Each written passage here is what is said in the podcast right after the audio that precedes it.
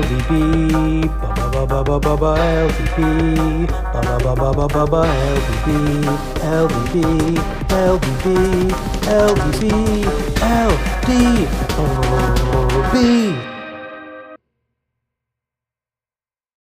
All right.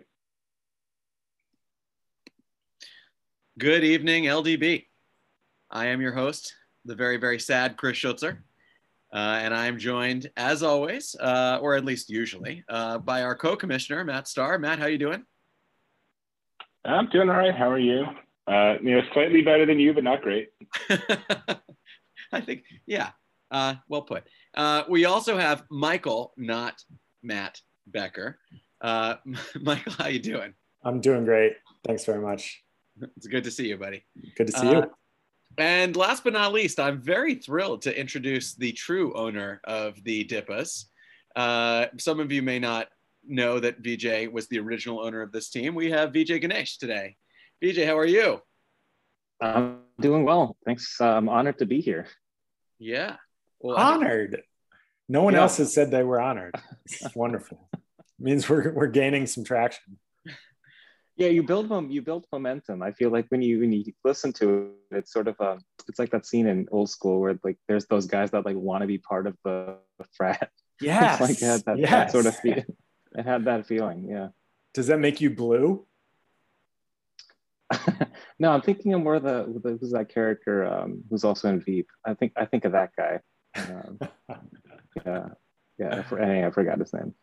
I know who you're talking about though. I don't know his name either yeah. Um, Vij, we are thrilled that you're here uh, for a lot of reasons. Um, but I, I thought it would actually be kind of fun. Well, actually, let me take it back a step. The reason that this was totally the week to bring you on is because we made three moves, and I think we're going to talk about that in a few minutes. Um, but I also think like uh, not everybody in the league knows that you were the original owner of the team. Um, how many how many years was there before I joined you? Like seven, eight? I lose track of time. I mean, I was there at the, the beginning, I guess. Um, and then I think I handed it off to you basically when I knew um, like I just couldn't sustain it. So that had not to be when I started like residency. So that was, I think that was, yeah, I think it was seven years, six or seven years. Okay. But originally the I, was the meds. I, am not, I'm going to mispronounce this because I don't know whether you were going for like a fake French or a full French, but like médecin sans rubbers? Like, I mean, what were you? Well, that's a, that's a, I don't know how these jokes evolve. It was, um, it was Jeff Harcourt who, and I don't know the full context. Maybe Sean or, or Sean would know, this but it was a, uh, uh, Jeff would uh, like make a joke about like like um, sans rubbers, being like uh, like without condoms in like weird context, not necessarily related to sex. And then it was um, then it just uh, and then the Medicine Sans Frontiers thing uh, just sort of merged into that into this the team name. That's how it started. Okay.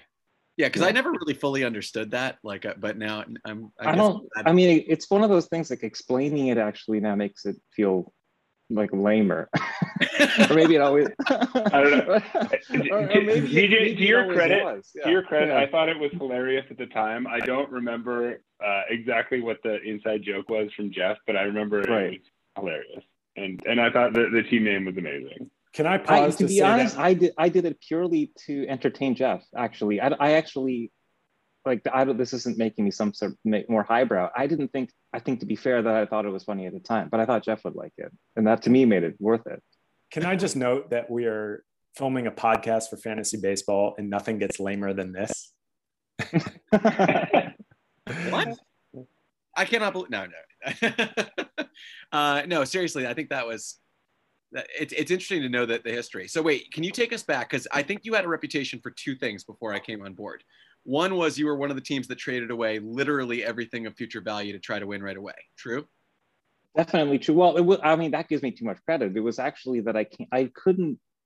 I mean, there's many things that impress me about the league, and we can get into that. But um, the like the, the, you're it's sort of inverted. It's actually not that I traded away assets to win immediately. It was just that I didn't have a way to value future assets. Like I mean, for me, and I guess still to this day, like my whole approach to the league is um, sort of maximize draft um, value um, based on like you know the dynamics of players taken off the board. But then when you throw in this wrinkle, which I think is actually necessary to win the league sustainably, is of like your future assets. Like what's the value of an X round pick?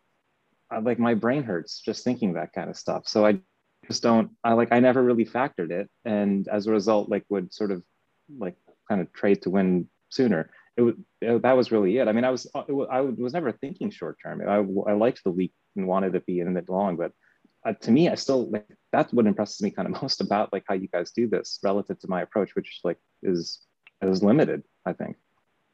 But I think yeah, the, the other thing you're getting at is I like kind of gunned it for certain categories too. Like I didn't I didn't I like had a slightly different approach, and I think Ian mentioned it on the prior podcast, and he's right. Like I kind of went for covariate categories, like things where like one category actually gives you bleed over benefit in the other, but that the categories themselves were undervalued, at least in LDB. Uh, I still think that's a way forward in the league, um, you know, but but I think all those like holes have been like filled because the league is just smarter. So those opportunities, I think, which were more available earlier, I think you have to be kind of extra like sophisticated now, I think, to pick up on something like that.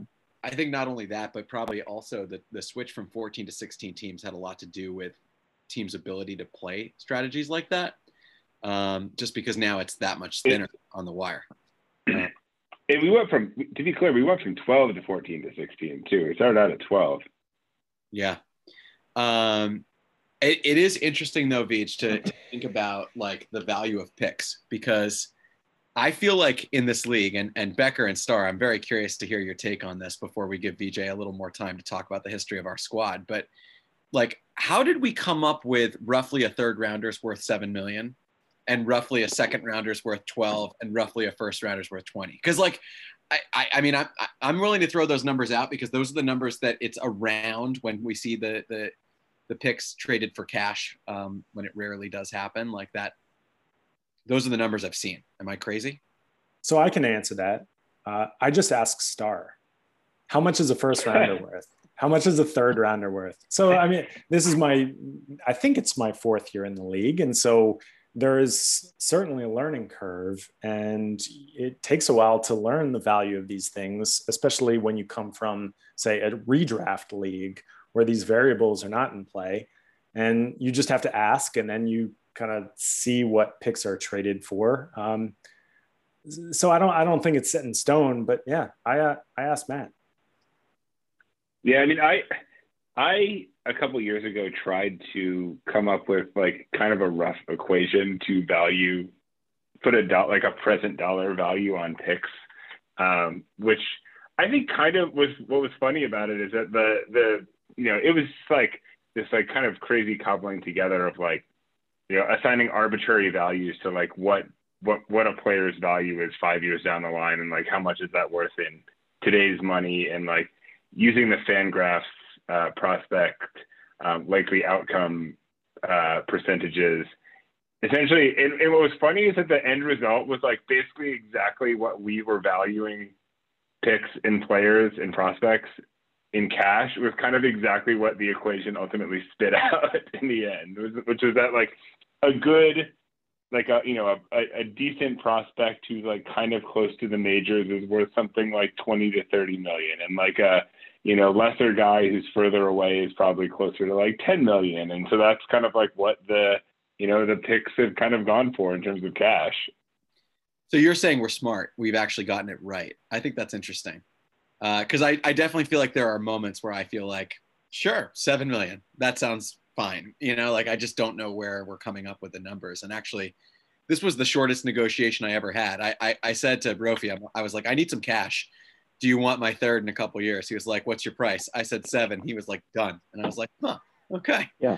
Um, no haggling. It was just, it was like, boom, that was it.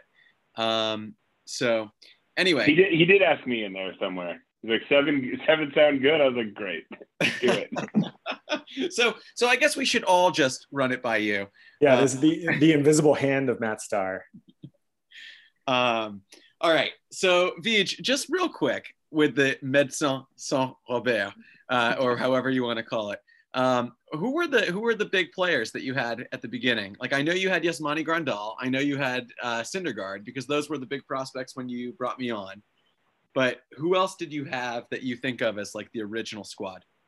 The original squad, gosh, I have to go back, but I and other folks know the history actually probably better than I do. But I I, I had a pretty good team, I think, in the early years. I mean, and part of it again was that I think this like sort of draft asymmetry where I was like, wow, like I saw I saw players. I mean, I think the strategy I had then actually still holds today, which is like it helps to have very elite pitching and then have a couple of categories that you can definitely win every week.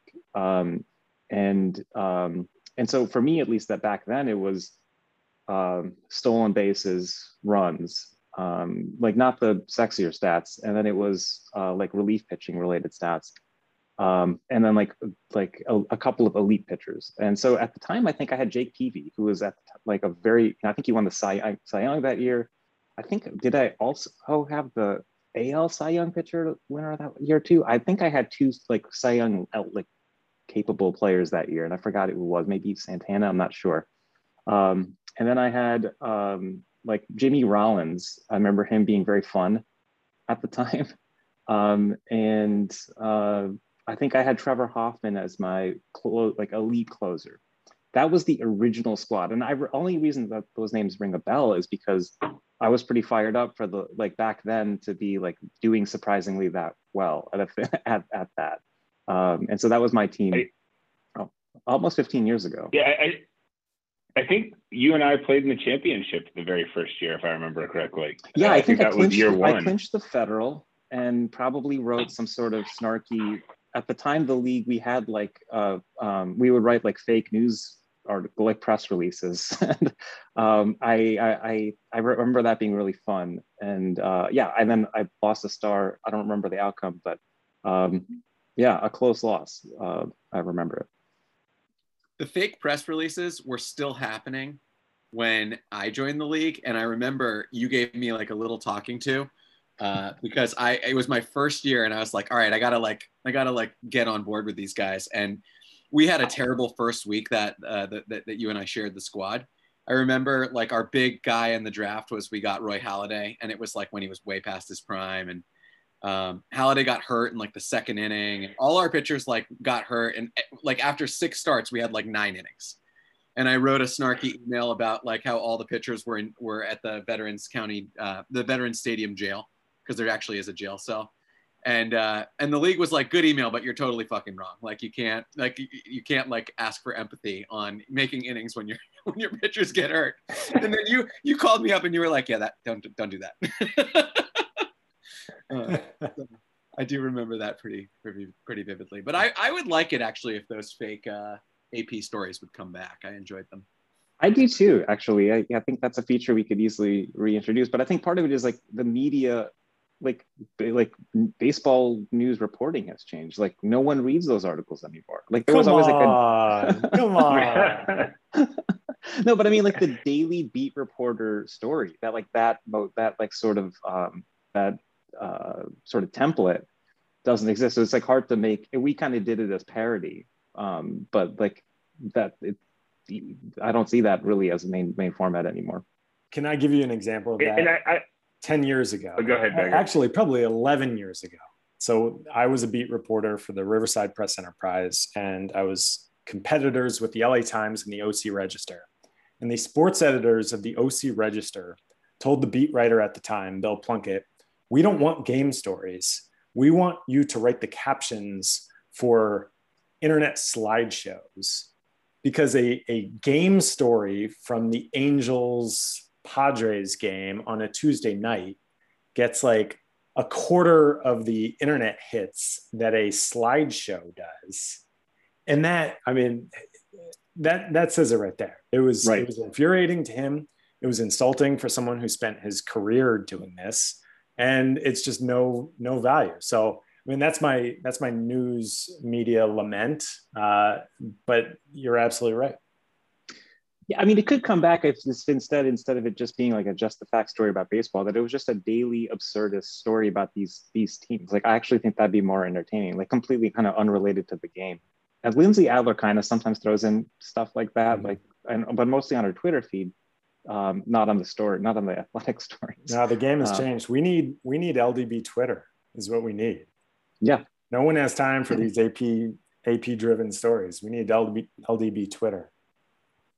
Yeah, I, I was so what I was going to say. Uh, I, I looked. I just went to check the LDB site. So once upon a time, you used to be able to just post these on. It was like a feature that uh, CBS Fantasy had. You could just like post this, and it would go on the front page of the league website.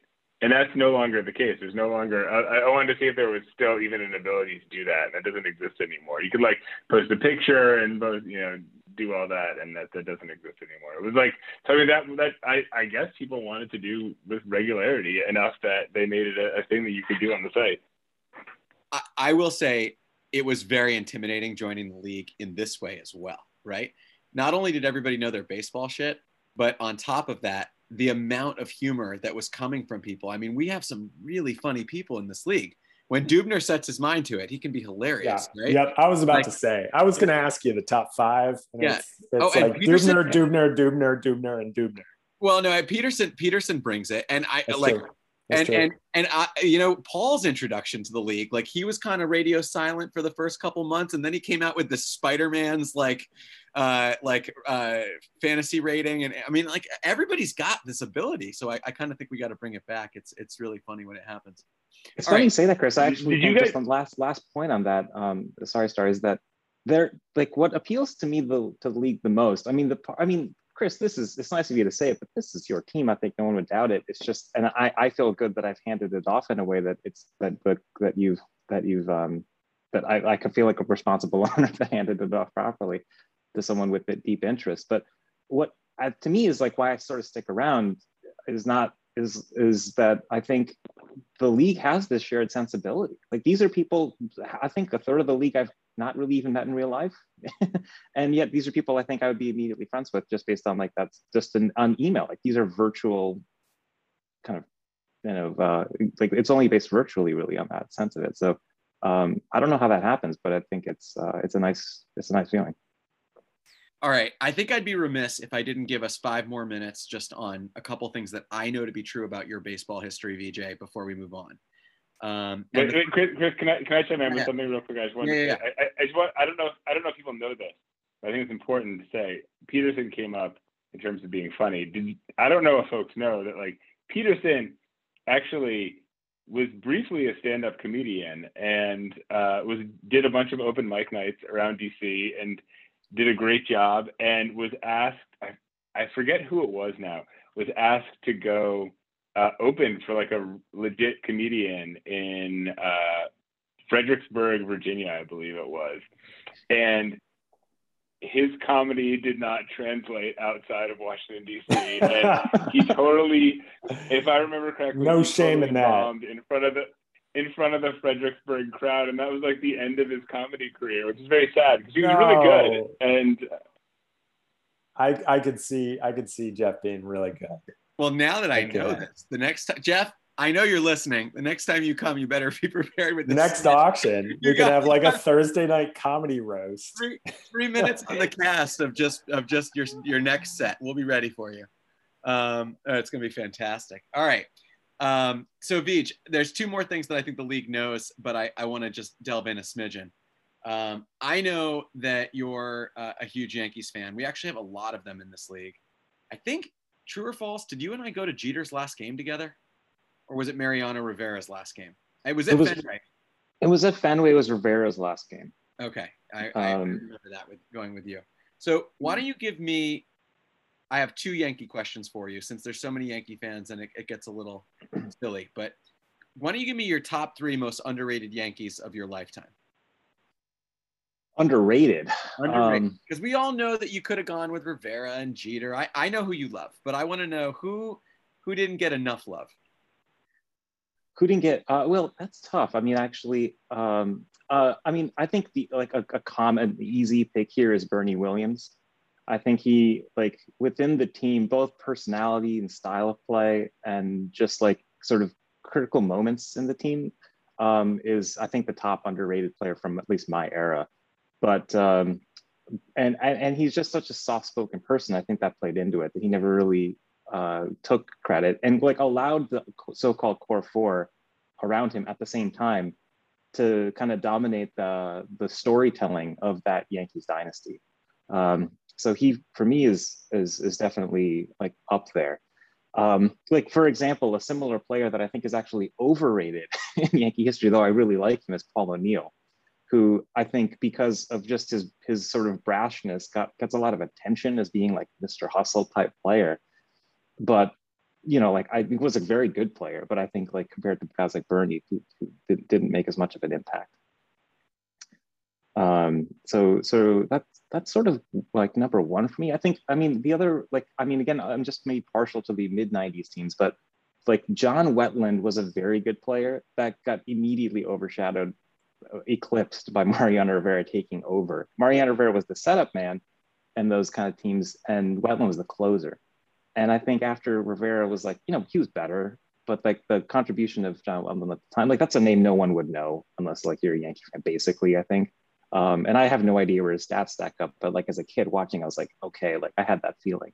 But then now we got so spoiled by by by by Rivera that any subsequent closer feels like terrible, basically. Like I mean, the, the current, you know, since him, it's basically been um, a little dicier feeling late in games.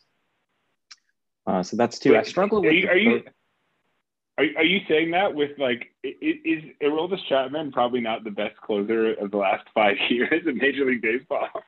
It's funny actually because of like some it's the way I uh, because of his kind of his uh, like the home run he gave up uh, um, to Altuve and guys like I kind of like in a weird way like in the clutchest moments I have feel like I've been a little bit let down by him but like this year I, he's been so good that I can't I mean, I'm reconsidering it. I, it's too bad. Like he's so elite. I'm so spoiled by priors that, it, that by by Mariano that I don't even put him in that pedestal. But he's he's the closest thing to it by far. Uh, and I don't I don't I don't have a strong third actually, Chris. I'd have to struggle to think about it. What about Andy Pettitte? No, I feel like similarly, like yeah, he's yeah, he's properly rated. You know what I mean? I think he gets he's like he's he's sort I've of. got an answer for you. Yeah. I've got an answer. What about Jimmy Key? Ooh. No.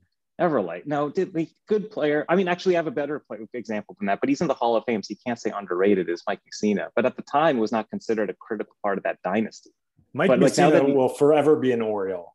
I know, I know. But as, a, was, as an Orioles fan growing up, and I think that's right. Yeah, but just for me, I felt like again when he was on those teams, like he kind of just again personality related. Like he was basically like a crappy, like two strike pitch to like Carl Everett bloop hit away from a perfect game at Fenway.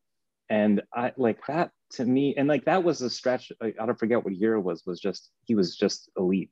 Uh, but again, like that, you know, that's why I don't really. I, I kind of agree with Becker. He's, he really can't be on there for multiple reasons. All right. Um, well, I, I, just I just looked it up. By the way, uh, Aroldis Chapman, uh, number one in Major League Baseball in WAR over the time period since he's been with the Yankees among the league pitchers. So know, it's it's tough. It's it's tough to to go from Mariano Rivera to the other best relief pitcher in baseball over the last five years. uh, I, but I, I can also see VJ's point, especially because uh, right in the middle, like they traded him to the Cubs and he won with the Cubs and then came right back. So it's like this little blip. He just wins a World Series with another team. I don't know. It feels kind of icky. Uh, but yeah, I agree. I really enjoy having Chapman on my team right now. He's he's ridiculous. Uh, and now that I said his name, um, I just heard a report that his arm fell off. um, so that's too bad. Uh, looks like he's going to be out for nine to twelve months, and uh, we'll see what happens. it um, feels like it should, right? I mean, it, this is not like physiologically possible, you know, at some level. I think of that of these a lot of these pictures. You know, it's just, I mean, it's just an inevitability. Um, you know, I'm looking at the clock. I mean, a, a, guy, a guy like him in particular, like relievers don't usually do this for as long no. as he has been doing this, no, which where he's been dominant for like, you know, ten straight seasons, and as as he had a bad year, doesn't look like he's not basically has not had a bad year, and not had like a major injury either, which is pretty incredible. You are aware what you're doing to my team right now. All right. Uh, so I, I was going to say, Vij, if we had a little more time, and we'll save this for the next time you come on, uh, we were going to talk about the secret sauce of your of your stats driven approach, because I know you know we've talked in the on this podcast about how some people shoot from the hip, and some people are more like they're not attached to anything. Um, you and I are very different, which I think is I think it makes us good drafting together because you keep me honest. Um, and then I have the guys that I want to go out and get. And sometimes I'm right and sometimes I'm wrong. It's a longer conversation for sure. I don't know when we could dive into it, but to me, it's like it actually has been revealing like this dynamic between you and me and how we approach the, the team has been so actually helpful in like how I think of how other people think, like in my in my life. like in, in unpack in like, that, please. yeah, professionally too. It's just like wow, like someone can be that good, like just thinking without needing to do like this like hyper analytical thing. Like to me, to me, actually think I'm deficient in something that I can't I can't seem to tap into this instinct like level thinking. I mean, it's it's um it's a deeper thing about just like like cognitive neuroscience type stuff too that i think just like how people think and how you sort of break down decision making like can fail when you kind of overly kind of uh, marry yourself to needing to be defined by some model uh, to feel comfortable with with with these kinds of decisions so um, like ldb is a good model for that i think there's so much data more now than before that you would think that mo- the inevitable shift should be towards doing that but the amount of people in the league who do well and don't seem to, or at least to me outside looking in, don't seem to be doing anything like that. And well, the valuation, you know, that, that just is it's shocking to me. I can't. I mean, I'm impressed by it, but also terrified. Chris, well, it I, sounds like he's calling you a maverick. Well, no, I, I, I would say that we are both two ends of an extreme, um, and I think that we balance each other out in a really good way. Um, I do a lot of research where I listen to people, and I and I trust my eyes. I know what I see. Uh, but you know, like my tenure speaks for itself. Like I've been in this league, I think eight years. Three times I finished with the best record, um, and I've never, you know, we've never won the championship, but three times in the regular season I've known what I was doing. And then three times I had one of the worst teams where coming out of the draft, it was like, what the fuck just happened?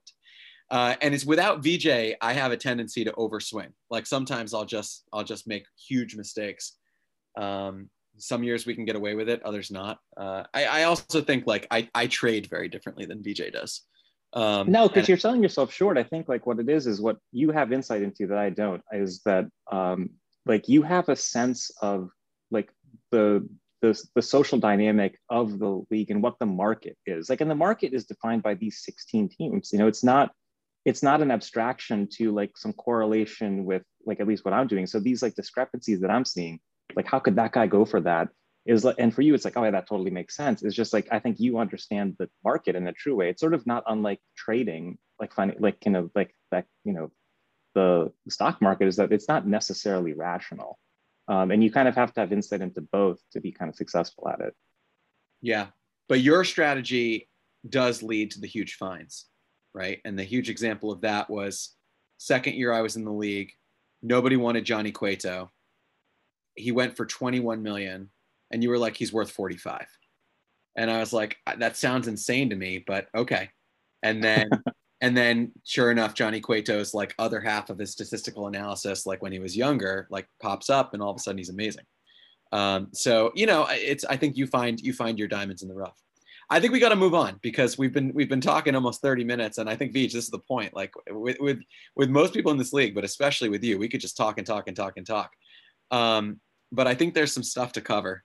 Um, are you guys okay with maybe Starr? you maybe I'll hand it over to you for for like. Do you guys want me to talk for two minutes about the the two the three things we just did or yeah. not? Yeah, yeah. Let, let, let, let's let's tap. Let, let's touch on it briefly, and then and then we can move on. Yeah, I'll, I'll, try to limit this to 60 seconds. I, these were no brainer moves. Obviously, with John Means going down after the trade, like it becomes even more important we just we weren't going to make innings. I started calling around like Peterson had the best pitcher that was available. Um, Lance Lynn was the clear move. Um, it, I feel I feel good about that trade. Um, I think the like I don't I'm just for, for what it's worth. I think Ramos is going to be a good player. I do. I think he's underrated as a prospect. I think he's got a clear path, and I think he's you know he doesn't. He's one of those guys that I I think he's just going to consistently be helpful. Um, a lot of you know good steals, good homers, uh, and I, I didn't like giving him up. He was one of the guys that I targeted when I traded with Paul a couple years ago when I traded Machado. So um, disappointing to have to give him up, but it was it was clear that Lynn is what we needed. Uh, the other two moves were we've already talked about. One, get you know trading the pick for cash, and then you know right before Kyle Lewis got hurt, uh, we traded Garcia for a pick. And and Starr, I like I I actually I think Garcia's good. Like I like I didn't love doing that one either. And at 500k, I think that's a good that's a good move.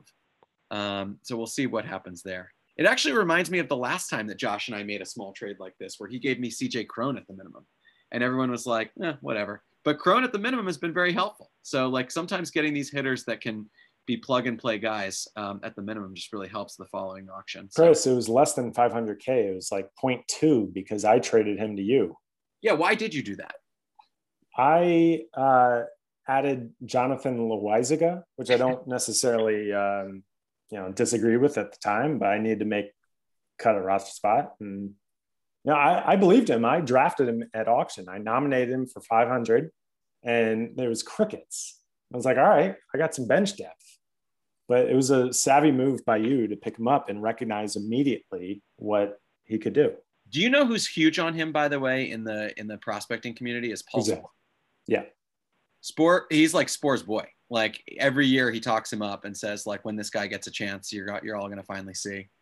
Um, he and- slimmed down. He lost like 40 pounds. He was looking good. I, I believe in those narratives. Yeah. So I, I, I am similar to you in that respect, where I'm somewhat narrative driven uh, more than analytical, and I think you know that that won me over to draft him for five hundred thousand. Yeah. I, I think my, my only and and I talked to both you and Josh about this uh, after trade. I think my only complaint I, it's a totally I, I like Avisail Garcia. He's not a bad player.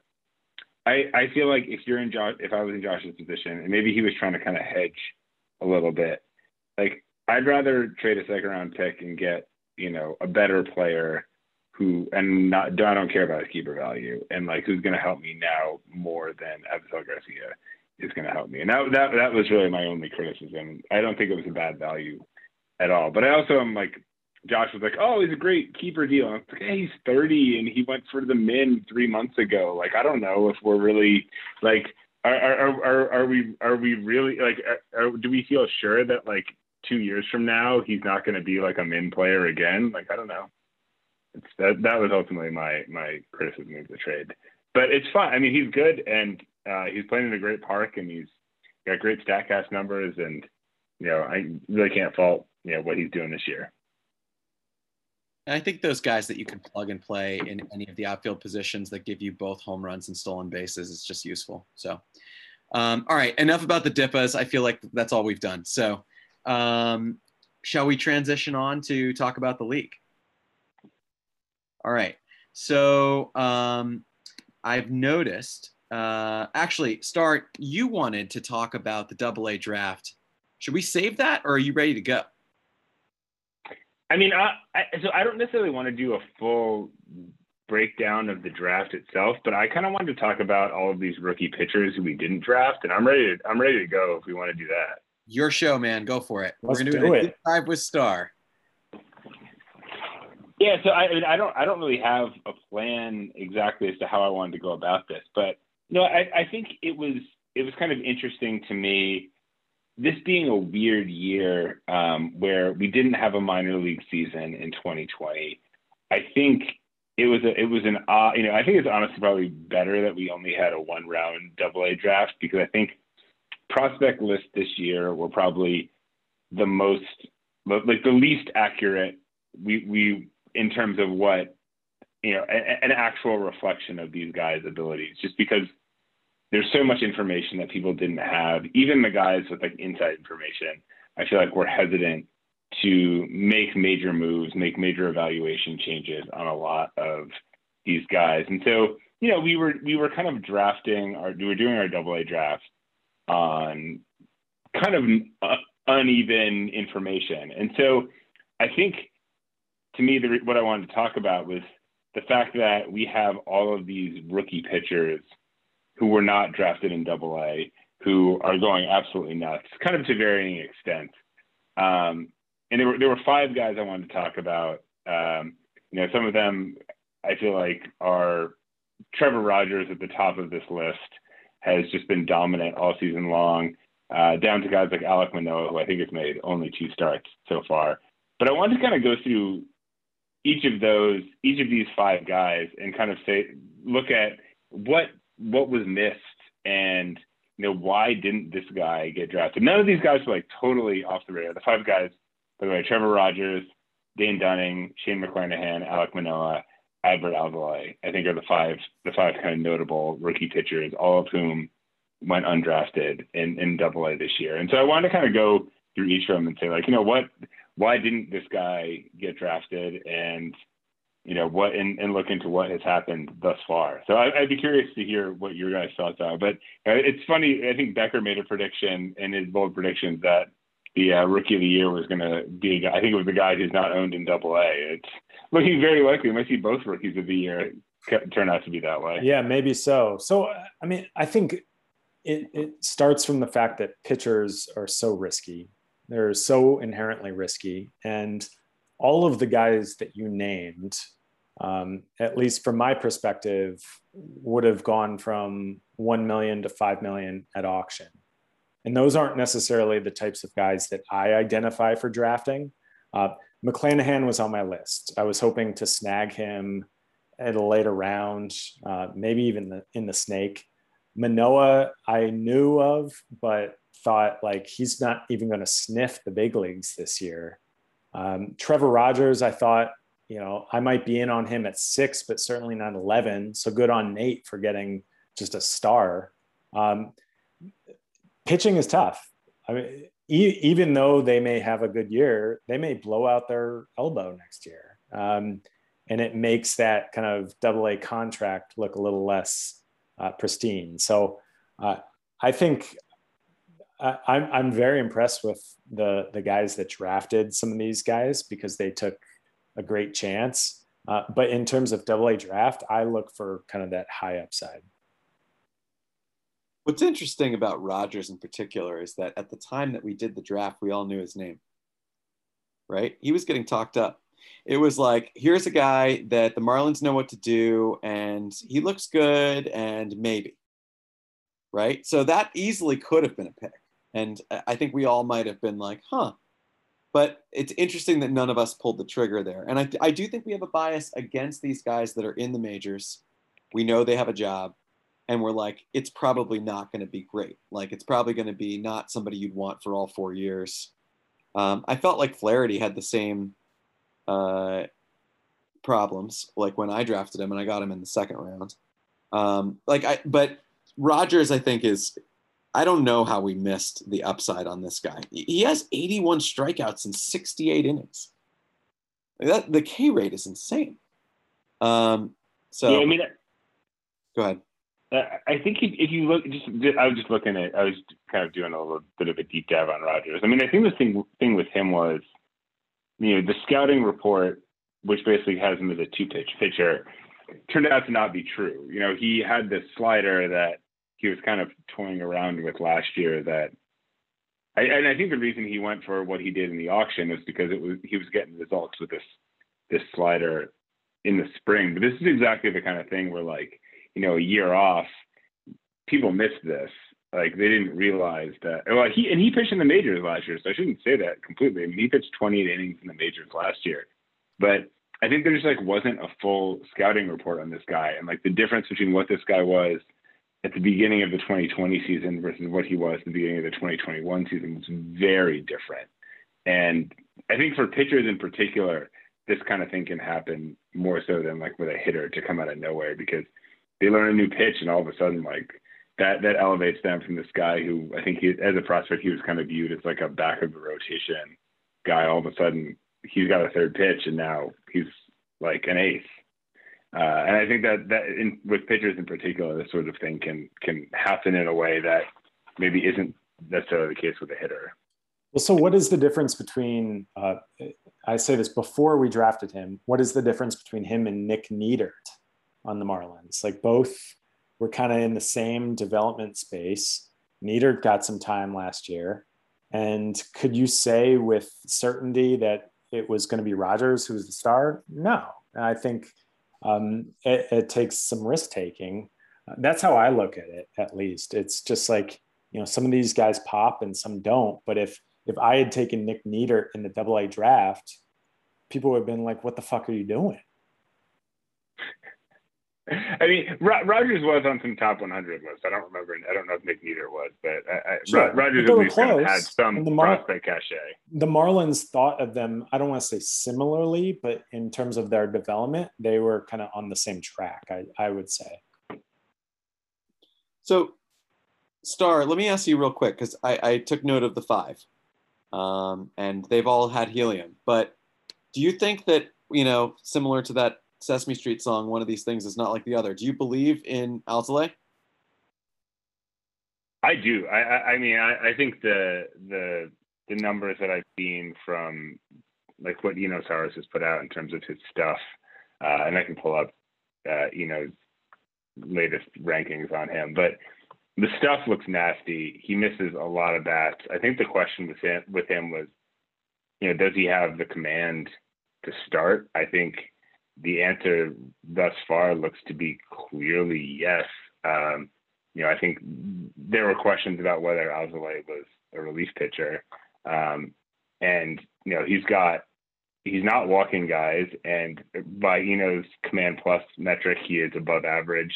I mean, that's, he always, the stuff was never the question. I mean, the guy throws what, like, yeah, uh, he doesn't throw as hard as I thought, actually. He throws like 95. Um, but he has, he has nasty stuff. And I think, you know, it was like, can he throw strikes?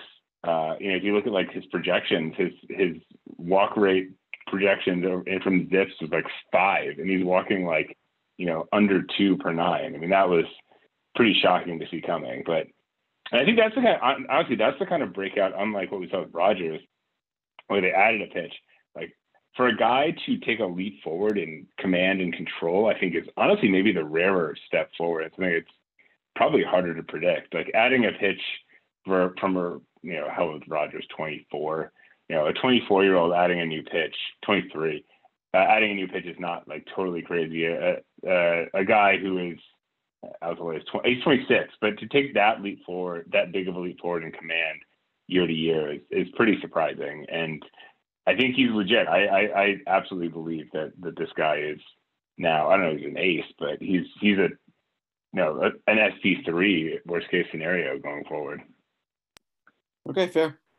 There is a pretty big gap with the FIP and the ERA, and I think that that has a lot to do with the fact that he's given up home runs, but the WHIP is very good. So um, I guess we'll see. It's, I mean, it's it's it's you know, if you're looking at the FIP, it's it's three six two on the ERA and three nine two on the FIP, and you know, I mean, he, he's gonna. It seems like he's maybe going to give up some home runs. He's some. He's giving up some hard contact, but you know, the walks and the strikeouts are pretty outstanding, and seems to be able to keep the ball on the ground, all things considered. So I don't know. I I, I I'm very impressed, and and I think at some point in the Double A draft, the Rogers and Dunning and Alzolay were at least names that like I think all showed up on somebody's top 100. I think Manoah and McClanahan are maybe the, the, a bit more outliers, partly because I don't think anyone realized. I think these are the ones. You know, all three of the other guys had pitched in the majors and had success to varying extents. Uh, Manoah and McClanahan were guys who, I mean, Manoah was drafted what 2019, and so yeah, I mean that's the kind of guy who just like we have no information on this guy. Um, yeah, and I, w- I want to give Anton the minors. I want to give Anton some credit for that uh, because that was a hell of a pick. Um, quite a leap of faith for Manoah. Like I said before, I didn't expect Manoah to even be in the majors, and yet he put that marker down. So I'm I'm real impressed. And then Ian with McClanahan. I mean, at least McClanahan got his major league debut last year in the postseason. And we all, uh, Starr, you had written about McClanahan in some of the post um, uh, draft like prospects, if you recall, saying like, "Hey, here are the highly rated pitchers who didn't get selected in the Double A draft," and this was like 2019. So he was always kind of on the LDB radar. Um, but Manoah, right. Manoah was a hell of a snag. Uh, so I, I'm very impressed with Anton in that. Kudos Anton. Um, yeah, and I, I, Dane Dunning is the only one we have, really haven't talked much about. Dunning's the one that I feel like got the most consideration in the Double A draft. Uh, K rate's good. Whip's not awesome yet, but he's showing promise. Um, it's it's funny. It's like Dunning was the one I think to me was would have been like the one that I pro if I had had a pick at the end of the double A draft, probably is the one that I would have taken. And I think maybe right now is the one who I would be least excited about. Um, you know, going forward. I just I I I, I am a little I feel like he Dane Dunning. He, first of all, he's old. Like how old is Dunning? He's like yeah, he's, he's a little bit older than Alzolay, but he's 26. Um, he's kind of a two pitch guy, and he doesn't throw hard. I don't feel like there's like a ceiling for him like there is with the rest of these guys. Like Dunning kind of is what he is. Um, and I and I I feel like all of these other guys, um, you know, I think particularly Rogers. It, it's Manoah. It's too early. We don't. We have two starts, and they were wildly different starts where his fastball velocity was, you know, quite a bit different in the two starts. So it's not really clear what Manoah is, but I mean Rogers and McClanahan and Alzolay, I feel like all have very high ceilings now, and you know these are all guys who we might be looking at, you know, at the very least as like consistent top 50 starters going forward, if not you know top 30, top 20 starters maybe. So, Chris, I, I, just want to ask you one thing. You said that Dunning was considered by LDB. What makes you say that? Because he wasn't on my radar at all. And it, it, may be that you were having sidebar conversations with a lot of owners who are, who are drumming up interest. Honestly, it's cu- I'm curious by that. It probably comes back to the fact that, like, and, you know, Matt, I think, has the most connections to people in the league for obvious reasons. It's his passion that he, like, does an amazing job running this league and he connects with so many people uh, Matt and I talk all the time. And so I'm pretty sure Matt's the one that put Dunning's name in my head. Um, and I, I think that that probably happens a year ago, right? Like I, I've known Dunning's name for a long time. He's been on prospect lists as well. Yeah. So like there are times where I think Matt's influence, like we all go a little too far with it, uh, where he thinks one thing and it ends up being wrong. Uh, and then there are other no. times where it's like Matt's the most researched of us and that helps, right? So, yeah. So uh, I, I think this is subject to uh, a later episode where we talk about like rumor mill and how those kind of uh, how that influence and juice gets gets flowing. Well, I actually I, I will just say right now, I used to make fun of Matt behind closed doors. I think to your face, actually, Matt, though, but behind closed doors, that you could move the market with your emails, and and like when you believed in a guy, you were you would you would pump him up, and and then you know uh, Tyler Kolek is my favorite one. it's like the only time I've ever seen you draft a high school pitcher, and then you were like talking him up, and then you traded him, and then his name disappeared. Are you uh, saying Starr is our With all with all love, Starr. I mean it in in the in the nicest of ways. I don't think that you were doing anything nefarious. It was more just like the, the power that you have sometimes when you believe in a guy. Go ahead, respond. No, I, and I, have tried to tone it down a little bit with my own guys. There's certain other like I feel like a guy that I've written about a lot, and I was higher on than average was Sandy Alcantara, uh, who is uh, you know I, I don't want to like pat myself on the back too hard there. That's a guy that I feel like I was ranking very highly, um, maybe ahead of ahead of his breakout. But that's a guy who I feel like I got out on a limb on, and then also and then and then tried to get from Paul, and I and I was like, I think I hyped this guy up too much to like I like altered his trade value, and I made Paul consider him to be a better pitcher to, to be a better value than I think the consensus was, and I couldn't get him in that in that Forrest Whitley trade. So I, you know, I got Forrest Whitley and Drew Waters, and I really wanted Sandy Alcantara in that in that trade when all was said and done look, I what I meant though, just because I, I think I meant it in jest, but uh, I think Starr is right more often than the rest of us. Like usually, Brophy's probably an exception. There there may be one or two others, but he's certainly more right than I am. So when you know when he believes in a guy, he should talk him up. Um, but it definitely can move the market in, in a fun LDB way. Um, all right. But also, I mean, just the way LDB is now, I mean, there's it's worth being. I mean, it's um, you know, maybe we should be taking more flyers on guys on the pitching market because even though they're low, maybe they're, I mean, there's, there's, there's no guarantees with them. They can win you so many categories now. I mean, like just like with MGS, you know, added in the fray, added in there with like having K, so K overlapping with it. There's so many like intersections between the pitching categories that sort of shifts the market, I think, to um, ultra elite pitching. You know, like we can't, we can't really not, you can't really win. Forget the playoffs. You just, I don't think you can win at all now without like some reliable, robust dude. And I think, and the value is such that you'll go bankrupt if you try to just draft them every year. So you, you kind of have to take a flyer now earlier and earlier, just the way the market is shifting. and, and also, so I, I've I've gotten really, I've always loved pitching, and I've always been really fascinated by pitching, and I think something that's become very apparent to me. It's kind of I've kind of touched on this already, but if you look at like I'm just looking at the the WAR leaderboard for pitchers right now. The, the guys, some of the guys at the top, guys like Jacob DeGrom, Brandon Woodruff, Trevor Rogers, Shane Bieber, these were not guys who were highly touted prospects. Like prospect lists, like especially when it comes to pitchers, are not necessarily like the best predictors of who's going to be great in the future in the same way they are for hitters. Like there were a lot of guys who are you know, and, and none of these guys were like came out. I, I wouldn't say any of these guys completely came out of nowhere. They were a lot of them were kind of fringy prospects to an extent. You know, there are a lot of guys who are like you know, guy number 125, who some data comes out on that guy when he gets to the majors, and it's like, oh shit, like something something real is happening here, and this guy looks like you know maybe a superior player to the guy that we all thought he was in the minors, and that's. I think that happens more in pitching and than than hitting by miles. So uh, this brings me back to something that Becker said 30 minutes ago about the qualitative versus the quantitative, right? Because when you listen to these pitchers where none of us saw it coming, more often than not, in my experience, it's, oh, well, I was working with this guy and he taught me this grip. And now, like, yeah, now I throw the slider instead of the curve. And it's like when we are judging them as prospects, we don't have that trajectory of who they're going to meet and what they're going to try and what's going to work. And I think with hitters, it's it is a little more predictive. We know, like we know yes. when they're you know they have a good hit tool. We know when they have good raw power. With pitchers, it's like okay, he's this tall. He might be a little more prone to injury. We we don't really know how their stuff's going to play up at each level, and we don't know who they're going to meet and who's going to coach them, and, and that that matters. And do you know when and where they learn these new pitches.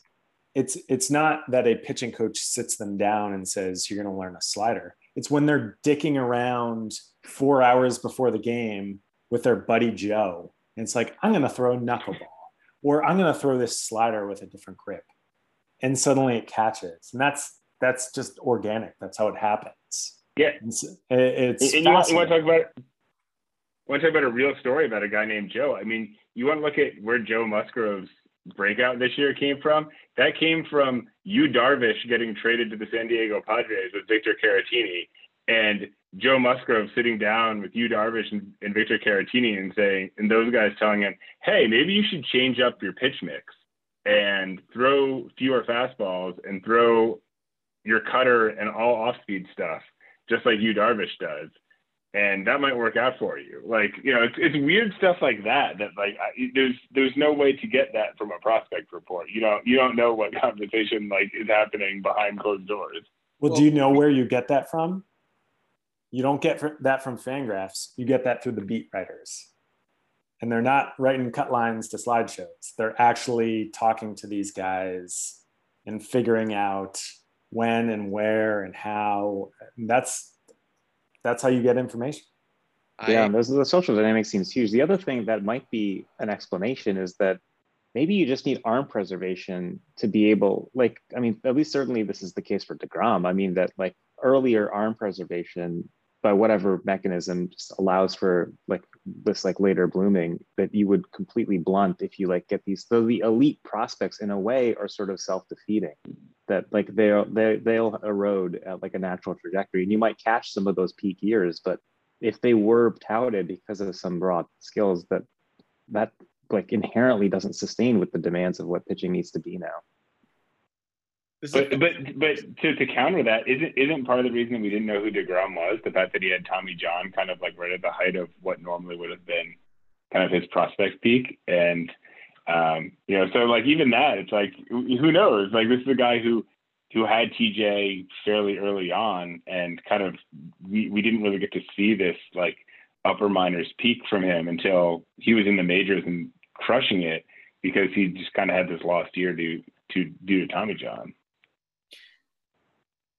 I think we could go on for another half hour, um, but I think we, in the interest of time, we we do need to move forward because um, we still have two things left to do. And we can do one on hyperdrive, but I think the other might take a little more a little more time. So our weekly segment, are you guys good with that? I'm going to move on. Um, the weekly segment right now, just on the week, uh, I did a quick eyeball at this, and it doesn't look any like anyone made huge strides here. Um, although I, I do think Brophy will now overtake me, not in record, but in terms of like the likely by number one, uh, just based on the way his squad is looking and the way our squad is looking. Um, in in federal, where there were a lot of close games. Aids and Roof are going to split. Uh, Nate and Ichiro's are going to split. Uh, the Poyos beat the Cornballers seven to five. Um, it, you know, I, I do think outside of your game, uh, Starr, I, I, there really were no demolishings here. So, and it looks like your offense just had a dud week. So I, I don't really know what else to say about it other than that it just, you know, that happens. Um, so unless anyone wants to flag something that I didn't uh, about this week in LDB, just the matchups, I will go to our weekly segment of Is anyone ready to pronounce any deaths? Yeah, I, am ready. I'm ready. I mean, I think I think we saw Peterson trading Lance Lynn. That's the end. Uh, I mean, I think that was that was kind of I'd been on the precipice for a while. I mean, he was kind of on the outs, and you know, he just got his ass kicked by Ian. I think, you know, unfortunately, this is not going to be Peterson's year. Um, you know, I think the other one who I think we might be there on is Ryan. Unfortunately, I, you know, the, that that whole innings fiasco last last week may have kind of put the fork in him, put a fork in him, and you know he's lost again this week. And I I just don't know that. I mean, th- those those are the two teams who I feel like we've been close to saying they're done for a while, and I think you know, we're at nine weeks in. I think it, I think we can officially say those teams are not going to be competing this season. So Becker, I'll turn it over to you in a second, but I do just want to flag two things about Peterson's team before we move off of it. Um, yes, I agree with you, Starr. It looks like he's thrown in the towel, but holy crap, Bo Bichette looks good. And also, he's got a really good trade chip right now if he chooses to go with it in Salvador Perez, who's having a career year. Uh, 14 home runs for Perez so far, 40 RBIs from the catcher spot. That is a difference maker piece. Uh, I'll be very curious to see if he holds him as a K2 into the K3 season or if he wants to shop that. Um, but we'll see. Uh, Becker, you agree? Want to pronounce any other deaths? No, nothing. I, I totally agree. All right. Deej? Yeah, nothing to add. All right. Well, then in that case, I think we can switch over to the game of the week for next week, which uh, there were a few good ones to choose from. Um, but in the end, I did have to pick, and I went with the Nate Nates versus the Tones.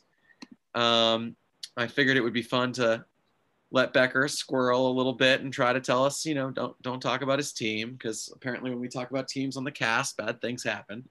Uh, but uh, I do think that this, you know, Nate's team is headed in the right direction like several weeks in a row now. So um, why don't we start with uh, with the guest? Vij, are you ready to go looking at these two teams, or or you need another minute because sort of sprung that on you? Yeah, yeah. Give me a minute. I'm just pulling up. All right. Oh, well, can can I talk about the tones? Yeah, go ahead. Oh, you want to you want to talk about the tones? Yeah, I'm not going to declare the tones dead, but the tones are trending in the wrong direction. Meanwhile, Nate is trending nothing but upward. So, if anything, this is like a a, a 12-0 for Nate. and suddenly Nate is back in the race. That's how that works. So this is like this is like right before the season started. I'd be lucky. I'd be lucky to make innings. I'd be lucky to snag three categories. Oh God! maybe stolen bases, but we'll see. Oh. It'll be a good matchup. I will say for a team that started as hot as yours did, um, there are some very good stories. And there are some guys I want to know if you're worried about. Are you worried about Karinchak at all? I know he's really turned no. sour. No, you no. think he's fine? No, he's fine. Okay. Who else? Uh, let's go with uh, the 160 batting average of Miguel Sano. Are you worried about that? Not at all. Who's next? What do we got? oh, this is fun. Uh, are you worried about the injuries and the fact that Luke Voit has? Yes, yes. So it's not even Luke Voit. Uh, I, I like many, like like you, like many others, were crushed by injuries, and and that's what I chalk up the last four weeks to. I lost two of my shortstops in the same day. And I was working with Nick Maton for about you know, two and a half weeks. Now I'm working with Taylor Walls. So, um, and maybe, yeah, and maybe you were, we were going to be working with Jazz Chisholm soon. It's possible. I mean, we'll, we'll, we'll see. Um, but yeah, and injuries are tough. It's a long season and, and it's just a matter of kind of getting through it. So, um, I saw some some bad results, like three or four straight weeks of of subpar results, as just like treading water. Uh, so now I'm I'm all right. All right. Are you going to promote uh, Jonathan India? Possibly. Um, I, I want to say to the league that he is available for trade, especially for a uh, promising starting pitcher. But um, he's been he's been playing great he's been leading off for the Reds. He's probably you know one of their best hitters by now. So um, we'll see. I don't mean better numbers than I realized for Jonathan yeah. India there. No, he's he's had a great like three weeks, and they believe in him, so that's exciting. Um, I don't necessarily need the help at second base. I more need the help at shortstop. But if someone is interested in Jonathan India, get at me. Let's do it. Yeah, you have three hitters that it's going to be interesting to see the way you play this. Uh, Tell me. Well, Bohm is the other, right? I feel like you might be wise to keep him down, no, let him let him get a little better, but yeah. I don't know. No, Bohm's Bohm's not coming up. Uh, this is a moment of honesty right here. Bohm's not coming up because Bohm needs a swing change. Bohm needs to learn how to elevate the ball, and I'm confident that that will come in the next year and a half. It's not going to come this season, so he's not going to be up. Um, Wander Franco, I already told you in an earlier episode, he's not coming up, no matter how well he's playing. Jazz is the one that I've kind of changed tune on. Uh, yeah, several people can tell you I was shopping Jazz. Matt Starr turned down Jazz. Ian turned down Jazz. Regrets. Ian turned. Let, let me let me be clear. When uh, Royce Lewis tore his ACL, and Ian insisted that I trade him somebody. I offered him Jazz Chisholm and he turned him down. So I've been shopping Jazz, but um, yeah, now he may be a uh, bona fide member of the Tone Suit. There you go. Well, this was your. I, I, I, I, want. I pulled up. I pulled up some Jonathan India stats, by the way. So since May 13th, so he got he went he went on the IL. He came back on May 12th. Since May 13th, he has a OPS over a thousand with more walks than strikeouts. So uh, it's a nice, nice little stretch here for Mr. India. Sure is. Get at me. Um, but as for the matchup, um, you know, I, I think we're, we're, about we're about one week early, early uh, for Nate to bring up a couple of maybe maybe we'll talk about this next week, but some of the more uh, some of the most game changing midseason call-ups that we'll probably see in Alex Verdugo and Ian Anderson. Um, so that may not have that we're not going to see that this week, but you know, I think I think this is it with with Hughes kind of looking out of it. We're likely looking at five teams for four spots in Union, and I think it's a big matchup um, between two of those five teams. Uh, so we'll see. We'll you know if if they can you know if, see if uh, Becker can maybe put a little ground between him and Nate, a little more ground between him and Nate. Uh, I think that will be that would be huge for Becker to uh, have a little bit more more breathing room there. We'll see. Yeah, I I, I think it'll it'll be a good matchup. Um, the, you know the other the other uh, prospect Nate Scott that like I sort of I'm curious. Uh, Baddoo had such a hot start out of nowhere for the Tigers he's really cooled off. I don't think he's hit a homer in a while. Um, but I did notice that uh, he'll have he'll have to make a decision there too. Uh, so yeah, Nate's got some guys. Um, good game this week. We I, I wish you both luck. Just uh, looking at his uh, variability between week to week. There's not like an easy way to pull that up, but he's had you know he's been spanked by Starr and Brophy, um, and he gave the same to Ray. But other than that, he's had kind of these um, sort of going either way outcomes. So it does make it more dynamic to see how he does against Becker. It's a really important matchup. They have two matchups the rest of the way, but eh, like that, this this one could be for a playoff spot in the end. So um, we'll see which way it goes.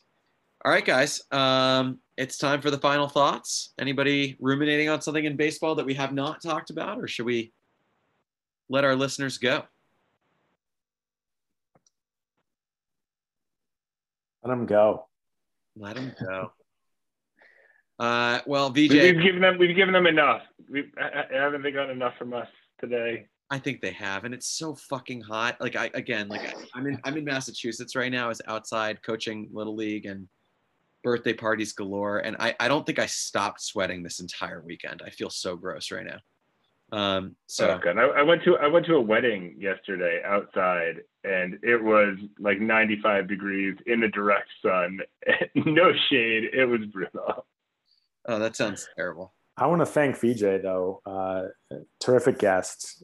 He is so interesting. I love ch- talking to VJ, and um, yeah, just appreciate you being on and kind of sharing your perspective because it's, oh, thanks, it's a u- very unique perspective. I agree. And VJ, how badly did I butcher your best man speech uh, story back in the wedding episode? Oh, my best man speech story at Sean's wedding? Yes. Do you still remember exactly what you said? I, I, remember that was that's one of the highlight experiences of my life. Um, being part of that. um, only because uh, well, I, you know, we get this again. We're running out of time, but no, you, I, I appreciated the I appreciated the shout out for it. That's for sure. Uh, that it still is uh, things fondly of it. Um, I think of wedding speeches pretty variable though. My personal experience with my dad's speech at my brother's wedding, but we'll get into that some other time. but um, yeah, I mean, I the last. Go ahead. Go ahead. Go ahead. No, only last thought, only because how depressing kind of our our own season has gone. Um, Chris, like, I mean, our season's going great, but just this last week is I've just been thinking more about this larger issue within like, what do I really want as a baseball fan? Like, do I really want like dominant like teams, or do I want like pitchers? That do I want like players that can like hang around? You know, like, am I rooting for like guys I like, or just like outright winning? And like with people dropping like flies like this, it's sort of like I don't know, maybe I should stop rooting for the laundry. Like for the, like I should, like maybe we should not, as fans, want this much. Like this is an unsustainable trend towards like all this uh, velo stuff. And um, it's maybe bad for the, for the sport. I don't know how it changes, but it helps management to just cycle through players. And maybe it's not great for these individuals. So it's like labor versus management thing. Oh, yeah, that's just a thing that's on my mind right now. Wish we had another hour to unpack that. Yeah, yeah, there's a lot. let's, let's, devote another another episode to that. We, yeah, we can bring you back on and, and, talk all about yeah. that. I, there I, is a lot there. Yeah, I think I think we'd have a, a, a lot of varied perspectives on that. So here I try to get you to talk about, you know, some guy pulling money out of his ass, and instead you take us to a deep, you know, what is the state of baseball? Well, just uh, like you told me to retell the origin story for for Médecins Sans Rivières, I just feel like re, like I like that wedding speech at Sean's thing as a memory, and the reliving of it. I don't know. I feel like I I, I might I might tarnish it in some way. I want to protect the, I want to protect my inflated memory of that day. Very good. It's not inflated. It was the best uh, wedding speech I've ever heard. So, all right, guys. Uh, I think that's going to do it. Um, thanks for listening, everybody. We'll be back next week. Uh, I, I am not going to make any promises, but Brophy told me that he's going to be on the beach with Anton next weekend, uh, and he he wants to call from the beach with Anton. Oh yes. Uh, so we'll see if that works out because uh, there's a lot of children between those two families, and I don't know if the wives will cooperate, but we'll see. Um, encourage call-ins. Yeah, uh, that would be very fun if we. We should do a call-in line. Oh, a call-in line. Yeah, like a radio show. Oh, that'd be amazing. Just give people, just give people the Zoom number, the the, the Zoom number, and be like between eight and nine. Call yeah, that would that would definitely not derail us. All right, um, thank you everybody for listening. We will talk again next week, uh, and uh, happy hunting. See you guys. See you guys. Thanks for coming on, VJ. Thanks, guys.